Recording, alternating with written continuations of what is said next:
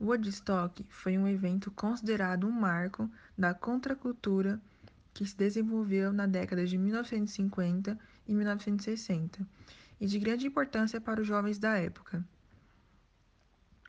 Os dias 15, 16 e 17 de agosto de 1969 foram marcados por muita paz, amor e música, um lema que contagiou 650 mil pessoas na zona rural da cidade de Bethel, no estado de Nova York, Estados Unidos, e se espalhou por todo o planeta. Naquela época, o mundo enfrentava tempos difíceis, com a proliferação de guerras, violência, desigualdade social e muita desilusão, principalmente por parte da juventude. Esse festival superou todas as expectativas e se revelou um verdadeiro fenômeno que conseguiu levar à reflexão de que todos nós pertencemos a uma nação chamada mundo. Em 1968, um grupo de jovens músicos brasileiros ímpios decidiu quebrar as regras culturais atuais. Impulsionado por Caetano Veloso e Gilberto Gil, o movimento Tropicália é a valorização do passado e uma homenagem ao futuro. Em 1950, Tom Jobim e Vinícius de Moraes criaram o incrível som da bossa nova.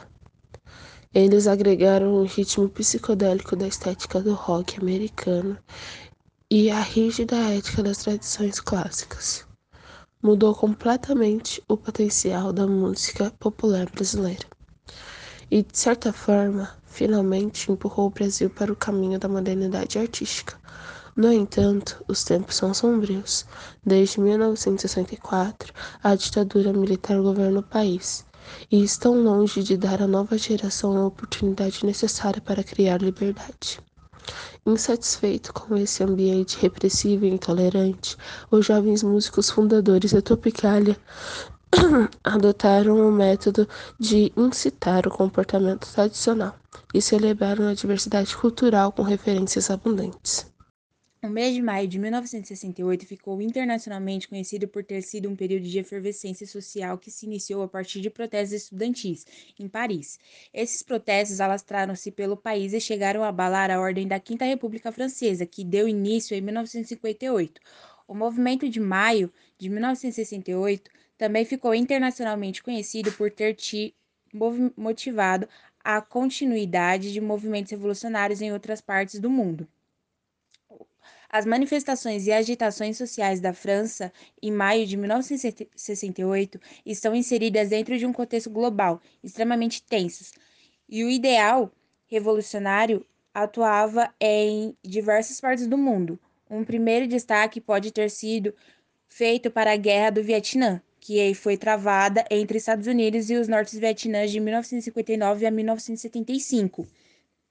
O já o regime comunista estabeleceu-se na Tchecoslováquia, que atualmente é Eslováquia e Tchequia ou Chequia. É, logo após o final da Segunda Guerra Mundial, como consequência da ocupação soviética do país. Com isso, a, part a partir de então, o sistema político da Tchecos Tchecoslováquia foi estruturado com base nos moldes do regime soviético e contava com um partido único, que foi a censura estabelecida, econômica planificada e dentre outros.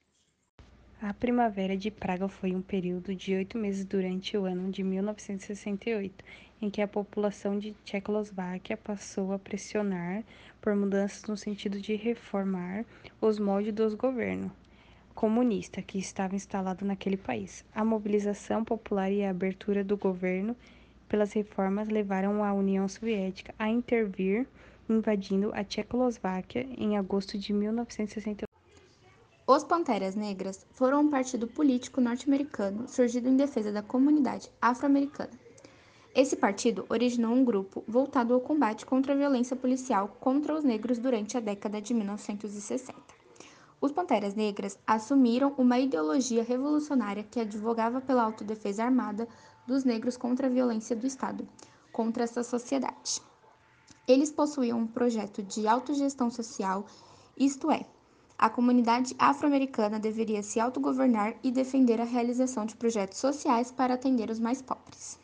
O cinema novo surgiu como uma resposta ao cinema tradicional que fazia sucesso nas bilheterias brasileiras, no final da década de 1950. Um cinema que basicamente se resumia a musicais, comédias e histórias épicas no estilo hollywoodiano, muitas vezes realizado com recursos de produtoras e distribuidoras estrangeiras.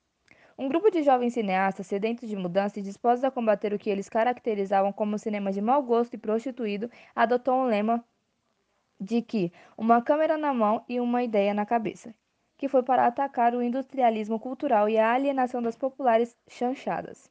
O que eles buscavam era uma arte enganjada, movida pelas preocupações sociais e enraizada na cultura brasileira. A chamada estética da fome surgiu então para representar os temas da miséria e da violência em função da construção de um projeto cinematográfico, o de um cinema perigoso, divino e maravilhoso, como definiu Glauber Rocha, usando a letra de uma canção de Gal Costa no filme O Vento do Leste, de 1970, de Jean-Luc Godard e Jean-Pierre Gorin.